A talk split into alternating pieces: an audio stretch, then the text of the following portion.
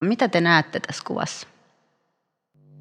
No tuo seisova mieshenkilö tuossa ensimmäiseksi tulee tarkasteluun alle. Siinä on, hän, hän on niin kuin jotenkin mietteissään. Ja sitten miehen käsi on tämmöinen, että siinä selvästi tota, kun hän pitää sitä tuossa rinnallaan, niin hän on niin kuin jotenkin epäröivä.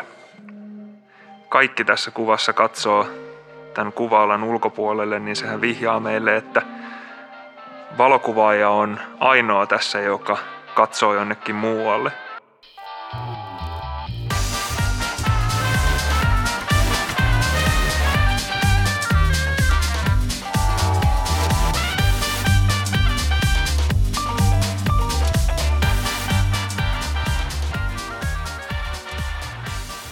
No hei, tämä on Valokuvataiteen museon Kuvaus Kiva podcast.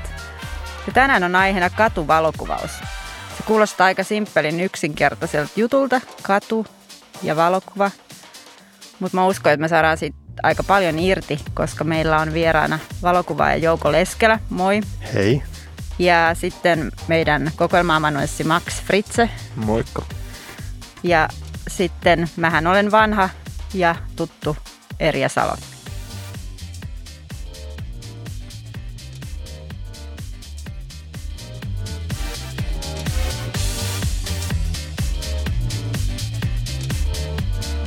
Mitäs me nähdään? Aloita sä Jouko. Mitä tulee mieleen?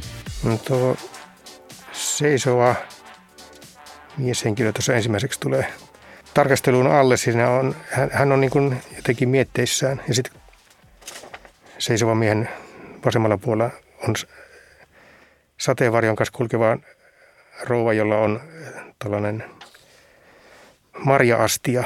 Ja sen takana on sitten Wartburg-merkkinen auto, jonka mä tunnistan, että tämän, tämän täytyy olla jo melko, melko vanhaa kuvaa, koska tuo auto on niin 50-60-luvun taitetta, 60-luvun alkua. Mutta tämä miehen, miehen käsi on tämmöinen, että siinä selvästi tota, kun hän pitää sitä tuossa rinnallaan, niin hän on niin jotenkin epäröivä. Että jos sitä, sitä ei nyt käy näe tästä, että mikä, mikä se epäröinti on, mutta kun sitten tar- tarkemmin katsoo näitä muita ihmisiä, jotka tuolla taustalla on, niin kaikki katsovat plus, plus tämä, jolla on tämä marja-astia kädessä, niin kaikki katsovat niin kuin vasemmalle reunalle sinne, missä toi Wartburg on. Että siellä tapahtuu jotain sellaista, mitä, mitä me ei tiedetä, mikä se on, mutta jotakin, jotakin kiinnostavaa. Entä Max? Joo, toi mitä Jouko huomioi tässä, että kaikki tässä kuvassa katsoo tämän kuvaalan ulkopuolelle, niin sehän vihjaa meille, että valokuvaaja on ainoa tässä, joka katsoo jonnekin muualle. Eli tässä kuitenkin tullaan aika nopeasti niin kuin mun mielestä tämmöisen niin kuin katuvalokuvauksen ydinalueelle, joka on tämmöinen valokuvaajan kyky katsoa vähän eri tavalla kuin kaikki muut. Eli niin kuin sä sanoit siinä alussa, että vaikka katuvalokuvaus kuulostaa yksinkertaiselta, että se on vain katu, ja valokuva, niin kyseessä on kuitenkin aika tämmöinen niin pitkä valokuvauksen genre, jossa on niin tämmöiset omat niin tyyliseikkansa ja kuvaamisen tapansa. Ja mun mielestä tämä havainnollistaa, havainnollistaa niistä hyvin tätä puolta, että katuvalokuvaukseen liittyy juuri tämmöinen pikkasen erilainen tapa katsoa ja havainnoida sitä arkipäiväistä usein urbaania maisemaa kuin mihin on totuttu. Tämähän on tosiaan meidän kokoelmista, hopea, gelatiini, vedos, mustavalkokuva niin kuin kansanomaisesti sanotaan. Ja sä olit ihan oikealla jäljellä tuon auton tunnistamisen kanssa. Tämä on ajoitettu vuosi 56-58 ja KG Ruus on kuvaaja. Yritetään vähän määritellä katuvalokuvausta. Onko se aina urbaani ja pitääkö sen tapahtua kaupungissa, jossa se katu on? Valaisitko Max, vähän vaikka historiallista taustaa? Mistä me lähdetään, mistä vuodesta? Niin, jos sä avaat jonkun katuvalokuvauksen historiikin, niin aika usein se alkaa ihan alusta. Eli näistä Dagerren ikkunastaan kadulle suuntaamista otoksista, jossa ei vielä ihmisiä oikeastaan näy, koska ne ei sille hitaasti kehittyvälle valokuvalle pystynyt tallentumaan. Mutta sitten tota, niin aika nopeasti sitten, kun teknologia kehittyi, ja kuvaamisesta tuli nopeampaa, niin ihmiset alkoi kuvata sitä arkipäiväistä urbaania ympäristöään. Ja sitten nykyään pystytään mainita tämmöisiä tietynlaisia katuvalokuvauksen edelläkävijöitä sieltä 1800-luvulta alkaen, mutta ehkä niin tämä tämmöinen, mitä me nykyään mielletään katuvalokuvaukseksi, niin se alkoi 20-luvun loppupuolella 30-luvulla niin kuin muodostumaan tämmöiseksi pikkasen niin kuin helpommin määriteltäväksi genrekseen, joka sitten liittyy näiden to, niin leikan tyyppisten käsikameroiden markkinoille tuloon ja sitten myös osittain niin kuin to, kuvajournalismin kehityksiin. Entäs Jouko? Sä oot opettanut ja kirjoittanutkin katuvalokuvauksesta, luennoinut meidän museolla. Meillä on sun kuvia kokoelmissa. Mitä sulle katuvalokuva on? Minkälainen ja sä oot? No semmoinen Helsinki painottainen katuvalokuva. Mutta noin kun aiemmin puhuit sitä määrittelystä, niin tarvitaanko siihen katuun, niin mä nyt ehkä sitä laajentaisin näitä. Se voi olla niin kuin käsittää kaiken rakennetun maailman, mutta sellaisen, että se on niin kuin julkinen, julkista tilaa. Että jos kotona on kuvaa tai jossakin niin kuin selvästi yksityistilassa, niin ei sitä oikein, niin kuin, se ei oikein istu siihen katuvalokuvan määritelmään, että siinä on tämä julkisuus ja sitten rakennettu maailma, jotka niin kuin yleisluonnehtii sitä niin kuin taustanäkymää, mutta sitten mitä siinä kuvassa sitten näkyy tai tapahtuu, niin sehän on kyllä aika lailla vapaata, että minulle se tarkoittaa, että siinä mieluiten tapahtuu jotain ja toimintaa ja, ja sitten jos ei tapahdu toimintaa, niin jotakin iloista siinä sitten kuitenkin on, äh, olen huomannut ja jotenkin ainakin yrittänyt saada sen siihen kuvan näkymään, että se niin kuin, iloinnoin havainnoiminen on minun niin kuin ydin. Toi, toi on hyvä, mitä sanoit, että niin kuin ei tarvitse välttämättä olla niin kuin kaupunkiympäristö perinteisessä mielessä tai katu.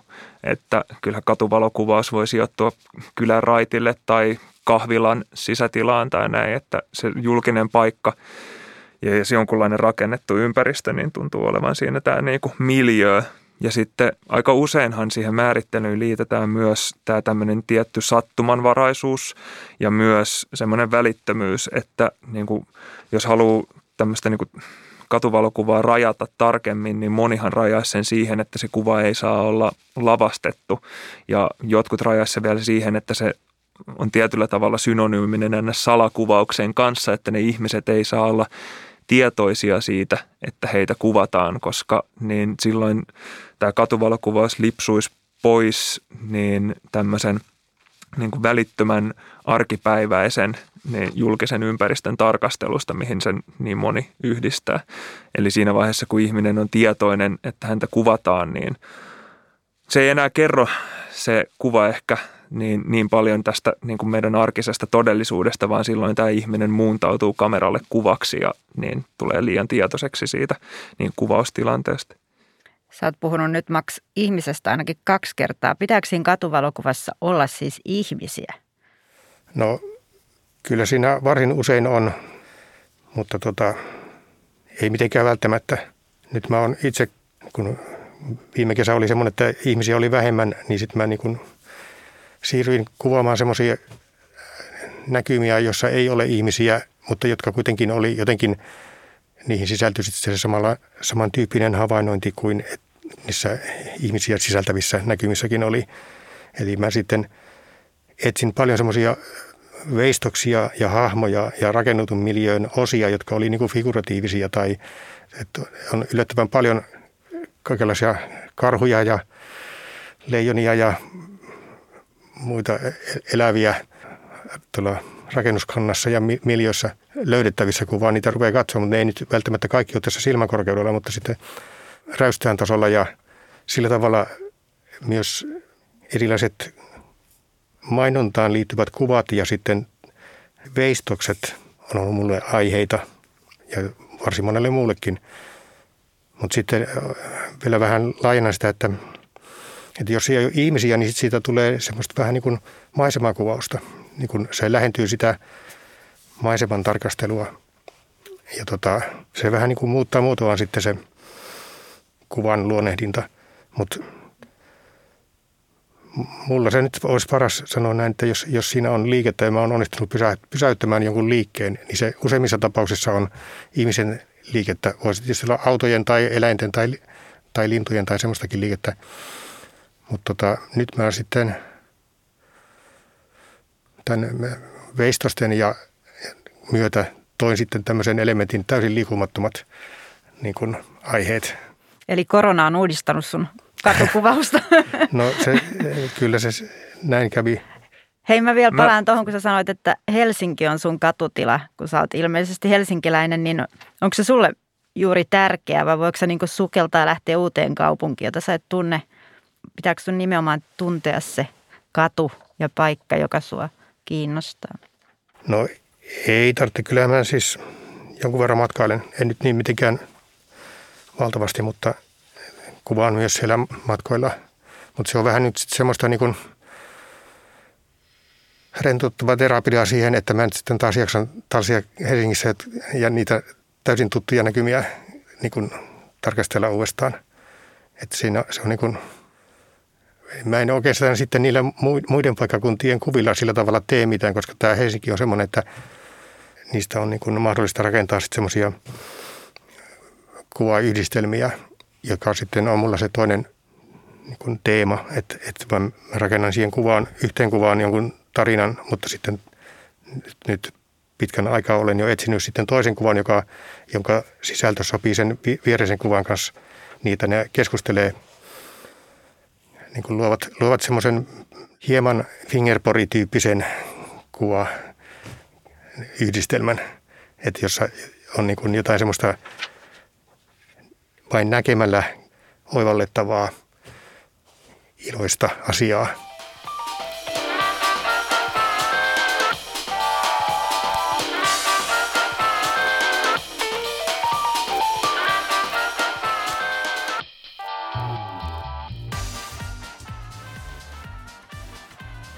Hei, nyt on määritelty, niin sitten tulee mieleen säännöt.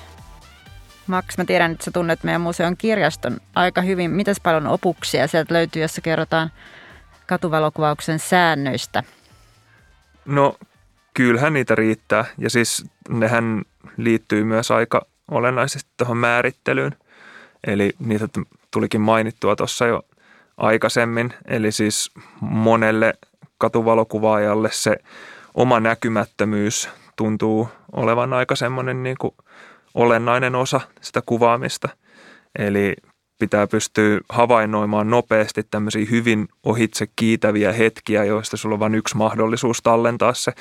Niin kuin meillä on kokoelmissa joukoltakin niin kuvia, jossa niin vaikka ihmiset kävelee juuri sopivassa rytmissä ja sitten kuvaajan pitää ehtiä nähdä se ja tallentaa se otos silloin, kun se sen millisekunnin ajan on mahdollista. Sehän edellyttää tajutonta silmää niin kuin sen arkisen ympäristön tarkkailulle jollain niin kuin vähän kekseliäämällä tavalla ja sitten se edellyttää myös hirveän nopeata niin kuin kuvaustaitoa. Sen takia monella katuvalokuvaajallahan on ollut kameran tarkennus valmiiksi säädettynä tietylle etäisyydelle, kun he tietää, että he kuvaa tietyltä etäisyydeltä ihmisiä, niin sitten se on heti laukaistavissa, että siinä ei ehdi enää sitä niin kuin alkaa manuaalisesti tarkennella.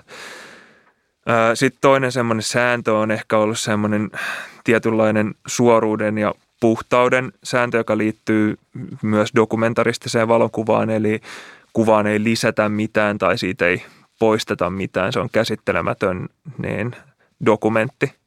Mutta ehkä niin kuin dokumentarismin ja niin katuvalokuvauksen ero liusuu siinä, että dokumentaristi ehkä – lähtee tietoisesti dokumentoimaan jotain kiinnostavaa ilmiötä, kun taas katuvalokuvaa ja vähän niin kuin flaneeraa ympäriinsä ja sitten sattuu havainnoimaan ympäriltään jotain kiinnostavaa. Ja kiinnostavaa ei välttämättä mitenkään edes yhteiskunnallisessa mielessä tai muuta, mutta se saattaa olla ihan vain esteettisesti kiinnostava rytmi, jonka löytää just vaikka siinä, miten ihmiset kävelee tai aika usein tuntuu myös, että katuvalokuvassa on tietyllä tavalla tämmöisten vastakohtaisuuksien tai toistojen taidetta, eli pitkä ja lyhyt ihminen vierekkäin tai mauton ja hienostunut tai jotain muuta. Eli siis löydetään semmoisia jonkunlaisia visuaalisia nyrjähdyksiä arkielämästä tai semmoisia, niin kun joku ei käyttäydy tai näytäkään ihan täysin joidenkin konventioiden mukaiselta. Mä muistan semmoisen ruotsalaisen valokuvaajan kuin Anders Petersen, joka on sanonut, että se menee niin lähelle, että se haistaa hengityksen. Hmm. Niin sitten syntyy se hyvä katuvalokuvaaja ja sitten amerikkalainen valokuva Vivian Mayer, jonka näyttely on nyt meidän valokuvataiteen museossa hänen katukuviaan tässä keväällä 2021, niin, niin hän taas kuvasi Rolleiflexilla muun muassa. Ja siitä tulee ekana mieleen, että se lintupönttömäinen kamerahan mahdollistaa sen, että kuvaajan edessä ei ole mikään laite ja pääsee ehkä vaivihkaa. Tai sitten hän kuvasi paljon heijastumien kautta ja nappasi sillä niin kuin salaa kuvan jostain asiasta tai huomioi. Onko sulla tämmöisiä vippaskonsteja, Jouko? Tai minkälaisia knoppeja sulla on tai mitä sä toteutat? Minkälainen kamera sulla on? Onko siinä merkitystä? No on sillä kyllä, kameralla on merkitystä, mutta se erityinen viippaskonsti, mikä kannattaisi ensimmäiseksi sanoa, että mulla on ollut pitkään käytössä kinofilmikameran 35 mm objektiivi, jossa on semmoinen erityisominaisuus, että se kuvan pidempi sivu on yhtä leveä kuin mitä on etäisyys siihen tasoon. Että jos, jos kohde on kolmen metrin päässä, niin se kuva on kolme metriä leveä sitten siinä kohti ja sitten kaksi metriä korkea. Niin sillä tavalla voi niin kuin, tämmöisellä niin kuin jalkatsoomilla tavallaan niin valita sen kuvan leveyden etukäteen ja kävellä sille, sille etäisyydelle, niin ei tarvitse olla kamera siinä silmällä koko ajan. Ja sitten se rajaus on niin kuin tehty siinä liikkeen aikana. Se on nyt ehkä tämmöinen, mutta nyt kun tuli tämä koronakevät ja sitten ne kohteet, ne veistokset oli siellä jossakin katorajassa, niin sitten minulla oli pakko ryhtyä kuvaamaan sitten tämmöisellä zoom-objektiivilla. Ja sitten siihen tuli uusi piirre, että mä käytin sitä sitten jossakin tapauksessa henkilöidenkin kuvaamiseen. Mutta mut siitä, sitä 35 mm leveydestä on se hyöty, että sitten se, sitä on niin läsnä siinä kuvaustilanteessa itse, eikä ole niin semmoinen, sitä ei tule itselle semmoista vaikutelmaa, että sitä on niin tunkeilija, että, että se oma henkilö on niin kuin tarkasteltavissa, mutta sitten kun sä zoom kuvaa kaukaa, niin että ne ihmiset ei mitenkään välttämättä tiedä sitä, että tulevat kuvatuksi, niin, niin se, siitä tulee vähän semmoinen niin kuin epäeettinen vaikutelma itselle, vaikka se ei nyt sitä välttämättä sitten, vaikka kuva ei sisältäisikään mitään epäeettistä. Mä millä sanon sitä kamerasta, että kameran pitää olla semmoinen, että se laukee hyvin täsmällisesti. Nämä digikamerat on ollut vähän ongelmallisia sen asian suhteen. Mutta nyt mä sitten onnekkaasti vuosi viime keväänä sain hankittua sellaisen, joka tota, on aivan erityisen tarkka laukeamaan. Ja nimenomaan niitä, siinä on tämmöinen videoetsin, että kun – kameroiden tekninen kehitys meni sillä tavalla, että niin kuin joskus 50-luvulla kaikki laukasi hyvin tarkasti sillä tavalla, että, että siinä laukaisun koneisto tehtiin sellaiseksi, että se oli, siinä on mahdollisimman vähän viivettä. Ja sitten se rakenne muuttui semmoiseksi, että, että siihen tuli kaikenlaista automatiikkaa mukaan, niin se automatiikka tavallaan sitten viivästytti sitä laukaisua hieman. Ja sitä mukaan kun tuli digikamerat, niin sitä viivettä oli edelleen – ja nyt, nyt sitten uusin versio on se, että kameroissa on tämmöinen sähköinen etsin, niin kuin videokuva etsin, joka sitten pitkän aikaa oli sellainen, että se laahas niin kuin tämän todellisen tapahtuvan liikkeen jäljessä. Ja sitten jos sitten otti kuvan, niin se, se ei, niin kuin, sitä ei saanut täsmättyä juuri siihen niin kuin tapahtuvan hetkeen. Mutta nyt, nyt tämä mun uusi kamera oli semmoinen ihmeellisesti kyllä, että niin siihen videoetsimen kuvaan voi täysin luottaa. Se on, niin kuin, ja kamera laukee niin, kuin, niin hyvin kuin mä nyt sen pystyn lausemaan. Että mä olen sillä tavalla siihen nyt kovin tyytyväinen että tekniikka on nyt tähän pisteeseen päässyt. Hienoa. Ja sä et maininnut kertaakaan sen kameran nimeä. ei, ei. Koska mehän ei tehdä kaupallista yhteistyötä. ei, ei. Loistava. Sillä ei väliä. Joo. Nyt hei, me kuunnellaan tähän väliin meidän museon äänitearkistosta pätkä. Tämä haastattelu on tehty joulukuussa 2018.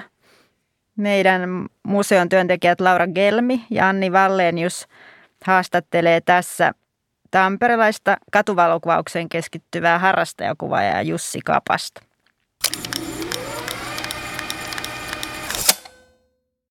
Tämähän on ihan loistoympäristö. Tämä muuttuu niin kuin päivän, vuorokauden ja vuodenajan mukaan. Että siis eri vuoden aikoihin valo paistaa nyt eri korkeudelta eri suunnista. Mm. Ja, ja tota, mä käyn aina tsekkaan niin tämän ympäristöstä Väinölinna auki, että missä se valo nyt tulee. Olisiko täällä joku, joku, joku juttu.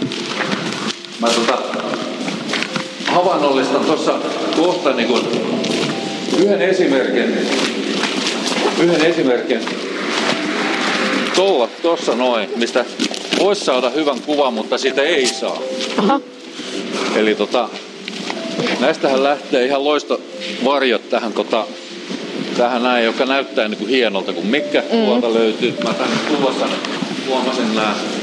Mutta koska mulla on tää 17 millinen, niin mä joudun olemaan aika lähellä tässä.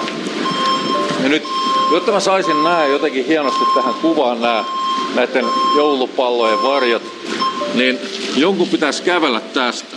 Mm. Joo. Mutta kukaan ei kävele siitä, koska tässä on tämmöinen äijä, ne kiertää kameran kanssa. Ei ne todellakaan tosta mene, että mä jotenkin saisin tästä sen niin. tempastu jonkun siluetin tai jonkun mm. noita vasten. Niin. Ja, ja tota, niinpä mä tänne tullessani seisoin tässä hetken aikaa, havaitsin, että okei, no ei ne kyllä tästä mene.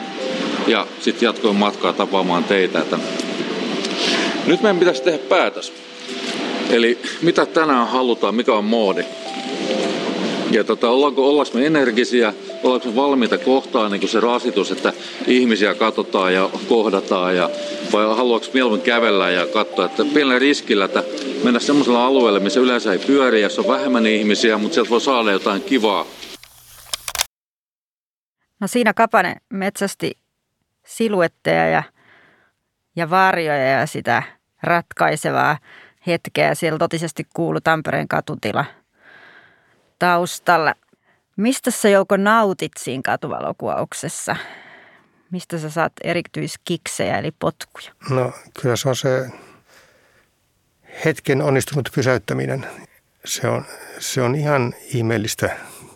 Niin kun, että jos, jos tulee semmoinen, ensinnäkin pitää nähdä, nähdä se tuota, joku tapahtuma, joka on syntymässä – ja sitten siitä on jo niin kuin ennakkoaavistus, että mitä siitä voi tulla. Ja sitten jos sitä onnistuu saamaan juuri varhaan hetken, joka on niin kuin, ettei, se, ettei mä myöhästy siitä ja sitten se on kuvana niin kuin hyvä, niin kyllä se, että jos nyt joka, joka reissulle tulee tällainen kuva, niin sitten sitä on innostunut taas lähteä uudestaan. Ja tota, kyllä tämä onnistunut ajan pysäyttäminen on se suurin ilo. Mutta tietysti se, jos se kuva on semmoinen, että siinä on niin kuin, se sisältää iloa, niin kyllä se sitten, ei siihen tarvitse silloin olla mitään ajan niin liikkeen pysäytystä. Että jos siinä näkymässä on jotain sellaista, joka ilahduttaa, niin se on niin kuin toinen juttu. Tota, nyt sitten semmoinen juttu kuin kliseet. Se on kai vähän negatiivinen sana, mutta tarkoittaa, että joku on vähän kulunutta ja toisteista – Mä nyt taas katson Max suhun, kun oot asiantuntija, niin onko katuvalokuvauksessa kliseitä? On jo hyvin paljon, mutta mä en ehkä näe sitä negatiivisena asiana niinkään. Eli klise on yleensä klisee sen takia, että se on tarpeeksi totta tai toimivaa, että sitä ei ole syytä muuttaa tai, tai sitä ei voi kumota. Ja katuvalokuvauksessa, niin, niin kuin mä tässä olen aikaisemmin sanonut, niin siinä on semmoisia tiettyjä eri kuvaajien, tunnettujenkin kuvaajien töissä toistuvia elementtejä.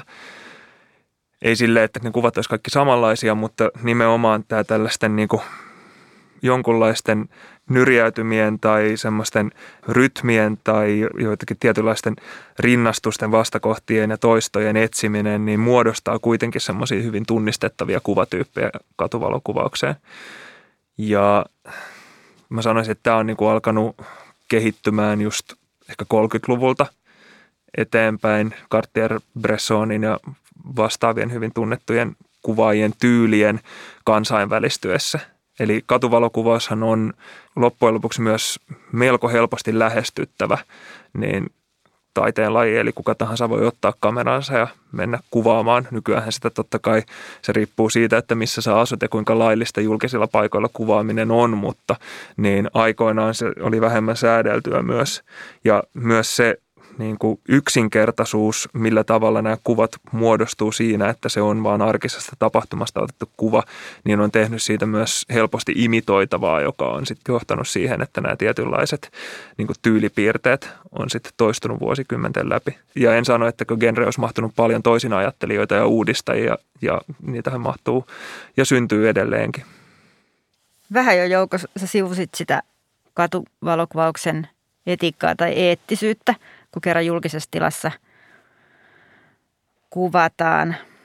Puhuit siitä vähän, että joskus tulee huonompi fiilis siitä, kun pitää samaan aikaan olla vähän niin kuin piilossa ja vakoilla, jotta sen hyvän hetken saa tallennettua. Ja toisaalta sitten ei saa tulla toisen yksityiselle alueelle. Siitä tulee mieleen myös sosiaalinen media. Onko Max sosiaalinen media vaikuttanut jotenkin katuvalokuvaukseen? No se on lisännyt sen määrää kyllä valtavasti. Eli väittäisin, että tällä hetkellä on enemmän itsensä katuvalokuvaajiksi identifioivia kuvaajia kuin koskaan aikaisemmin. Toisaalta nyt on varmaan melkein mitä tahansa kuvaajia tai itsensä miksi tahansa kuvaajaksi identifioituvia ihmisiä paljon enemmän. Mutta Instagramhan on ollut oikein tämmöinen katuvalokuvauksen kultakaivos niin kuin oikeastaan syntyvuosistaan alkaen. Eli se on, siellä on hyvin vahva tämmöinen katuvalokuvaajien yhteisö kyllä toiminnassa. Ja sitten totta kai sosiaalinen media on johtanut siihen, että ihmiset kuvaa ilmankin, että he mieltää tekemänsä katuvalokuvaa, niin he kuvaa julkisilla paikoilla, on se sitten selfie tai jotain muuta, joka ehkä hämärtää rajoja, mutta siis laskettavissa myös joissain määrin katuvalokuvaukseksi. No sitten hei, tämmöinen jättikysymys, kun että kuoleeko katuvalokuva jos sitä tehdään eettisesti. Jos kaikilta kysytään lupa, niin silloinhan kaikki alkaa poseerata. Jääkö mitään enää käteen joukko? Ei se nyt varmaan kuole, mutta se muuttaa sitten muotoa, jos... Siis kyllä mä nyt jonkun verran teen sitä, että sitten jos mä olen ottanut kuvan jostakin henkilöstä, niin sitten mä pyydän, että, että saanko ottaa kuvan, että sitten he poseeraa siinä. Ja kyllä niistä joskus tulee ihan kivoja esimerkiksi nyt on, ihmiset tekee jotain asiaa ja se ei sitten näy hyvin, se mikä heillä on työn alla, niin sitten, sitten kun he katsoo kameraan päin, niin se näkyy paremmin. Ja tota, se on sitten vähän niin kuin erityyppinen, mutta kyllä mä nyt sitten niin kuin hyväksyn sellaisetkin kuvat. Aiemmin kyllä en yhtään tykännyt, että, mutta siinä on kyllä sitten semmoinen erityinen lisä, että jos kuva, ne ihmiset eivät tiedä tulevansa kuvatuksi, mutta kuvassa on sitten kuitenkin joku, joka katsoo kameraa ja joka niin kuin selvästi on, hänellä on negatiivinen ilme, niin se hyvin todennäköisesti johtuu siitä, että hän ei pidä siitä, että tulee kuvatuksi. Ja se sitten taas niin kuin on sellainen seikka, mitä mä en, en halua näyttää, että, että sitten jos se on siellä joku niin kuin reunahahmo, niin ei se nyt niin paha tee, mutta sitten jos on se kes, kuvan keskeinen henkilö on tämmöinen, että se ei, ei näytä olevan tyytyväinen, niin niin emme oikein tykkää siitä kuvasta sitten. Tämähän on, kun ollaan puhuttu näistä niin tietynlaisista toisteisista elementeistä katuvalokuvassa, niin se, että kuvataan massaa, josta yksi erottuu ja ehkä myös sillä, että huomioi kuvaajan, niin sekin on tämmöinen niin kuin mun mielestä melko usein toistuva elementti. Vähän niin kuin tämä meidän alussa käsittelemä kuva, niin sekin on niin kuin kuva väkijoukosta, josta yksi ihminen erottautuu hyvin selkeästi. Ja sitten just se, että yksi ihminen huomioi kameran, niin muistan semmoisen, että mä en nyt ihan varma, oliko se Ouijin vai kenen amerikkalaisen tämmöisen pioneerin kuva, jossa hän Coney Islandilla oli kuvannut tilanteen, jossa niin mä en ole varma, oliko hän niin kuollut jo vai elvytettiinkö häntä, mutta siis hukkunut henkilö oli rannalla ja siinä oli väkijoukko kerääntynyt ja ainoa, joka siinä on huomioinut kameran, oli tämän hukkuneen henkilön tyttöystävä, joka kun hän katsoo siihen kameraan, niin hän hymyilee. Eli siis se pelkästään se kameran läsnäolo tuo sen automaattisen reaktion, että hän hymyilee sille kameralle. Niin mm. Vaan tästä niin kuin esimerkistä mieleen, että jos yksi ihminen huomaa kameran, niin sekin on ollut semmoinen ehkä tyylikeinokin, jolla ollaan pelailtu se.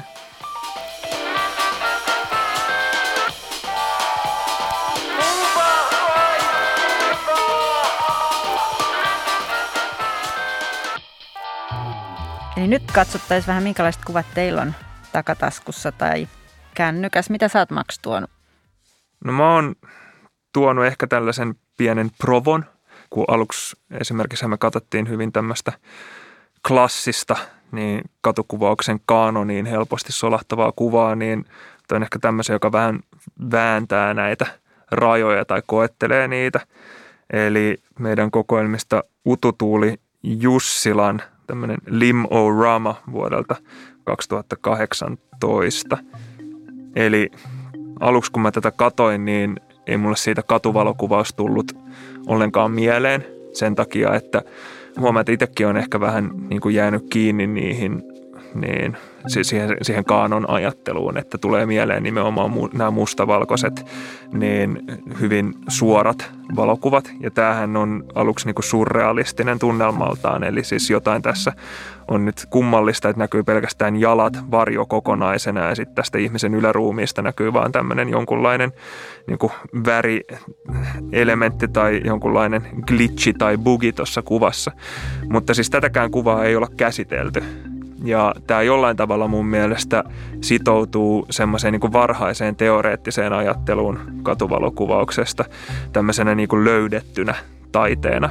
Esimerkiksi surrealistithan löysi Cartier-Bressonin silloin 30-luvulla ja niin piti häntä tavallaan yhtenä omistaan sen takia, että heille tämä tämmöinen niin löydetyn taiteen idea oli myös melko keskeinen – ja he piti ehkä katuvalokuvausta myös tämmöisenä niin kuin found art tai löydettynä taiteena, että valokuvaa niin kuin vaan niin kuin löytää tämmöisen valmiiksi, valmiina olevan asian. Sitoutuu vähän tämmöiseen ready-madein käsitteeseen ja sitten voi kamerallaan tallentaa sen ja tuo sen esille.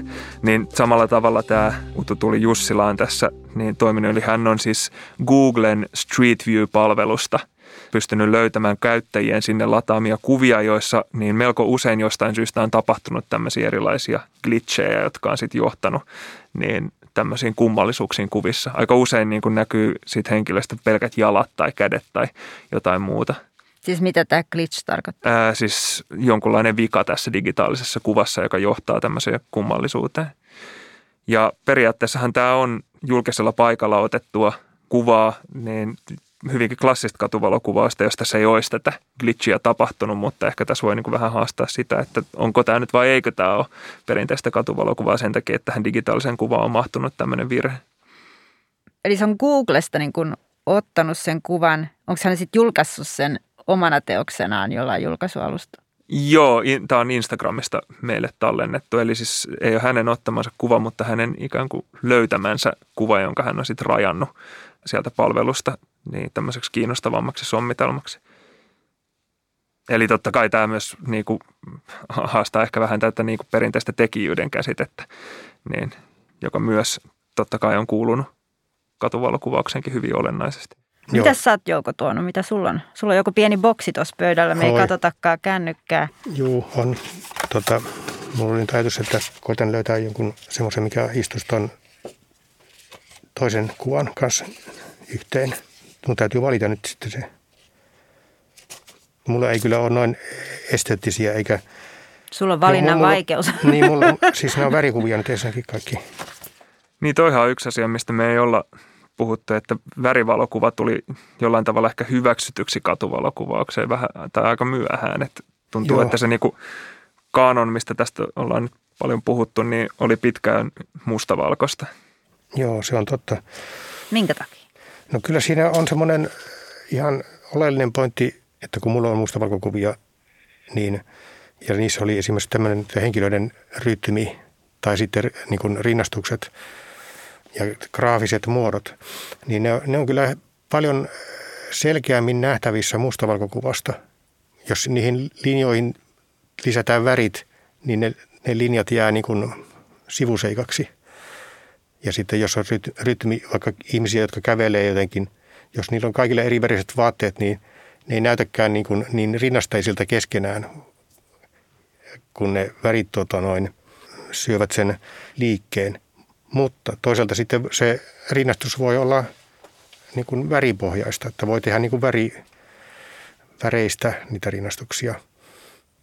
Mutta nythän se on ihan itsestään selvää, että nykyyleisölle pitää kuvata väriä sen takia, että kaikki katsoo, että se mustavalkoinen on van, niin kuin vanhanaikaista. Hei nyt Jouko, sun on pakko sieltä katuvalokuvauksen no. kenkälaatikosta Juu, poimia yksi. yksi vai nostanko mä ihan randomina jonkun kuvan? No, mä annan nyt sitten tämän, vaikka siis tässä on... Eli mitäs me nähdään? Kuva, kuvaile vähän kuvaa. Tässä ei ole ihmisiä ensinnäkään.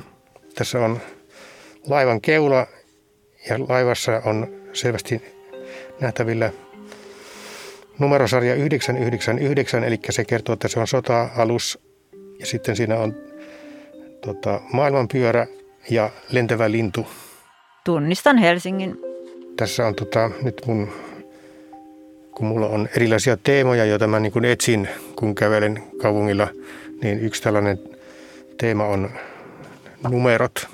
Että jos mulla on että mä näen jonkun numerosarjan, joka ei ole mikä tahansa, vaan tässä on joku erityinen, niin kuin tässä on kolme ysiä, niin sitten mä, niin kuin se on, se on niin kuin riittävää herättämään mun kiinnostuksen, mutta siinä saa sitten so, olla jotakin muutakin mukana, että se kuva, kuvasta tulee niin kuin enemmän minun näkemäni asia, että se ei ole sen, sen joka maalasi äh, tota, kolme, kolme ysiä, niin se ei ole sen teos, vaan se on enemmän minun teos, kun mulla on sitten toi sijoitettu tämä maailmanpyörä tähän taustalle. Se oli nyt sitten ainoa, mitä mä siinä keksin muuta, mutta tähän sommitteluun. Mutta sitten kävi niin, että, että tapahtui tämmöinen onnenkantamoinen, että yhtäkkiä siihen lensi lintu, joka on lakki. Ja sitten se, sen siiven iskut on samalla tavalla kaareva kuin tämä maailmanpyörän reuna – ja nyt kun mulla sattuu olemaan sitten se hyvin tarkasti laukeva kamera mukana, niin, niin mä sain, sain sitä linnusta semmoisen äh, siivistä semmoisen asennon, että se synkkaa tuon maailmanpyörän kanssa. Katuvalokuvaus on kyllä monella tavalla tälle onnekkaiden sattumien taidetta. Hei kiitos teille molemmat. Katuvalokuvaus on moniulotteinen asia. Kuuntelit Suomen valokuvataiteen museon Kuvais kiva podcastia. Tämän ja muut jaksot voit kuunnella Spotifysta tai sitten yleisimmistä podcast-palveluista. Kuvat, joista me juteltiin, on meidän museon podcast-sivuilla www.valokataiteenmuseo.fi. Siellä on myös aika paljon muita kuvia ja linkkejä tähän aiheeseen. Kiitos, että kuuntelit. Moi. Moi moi. Hei.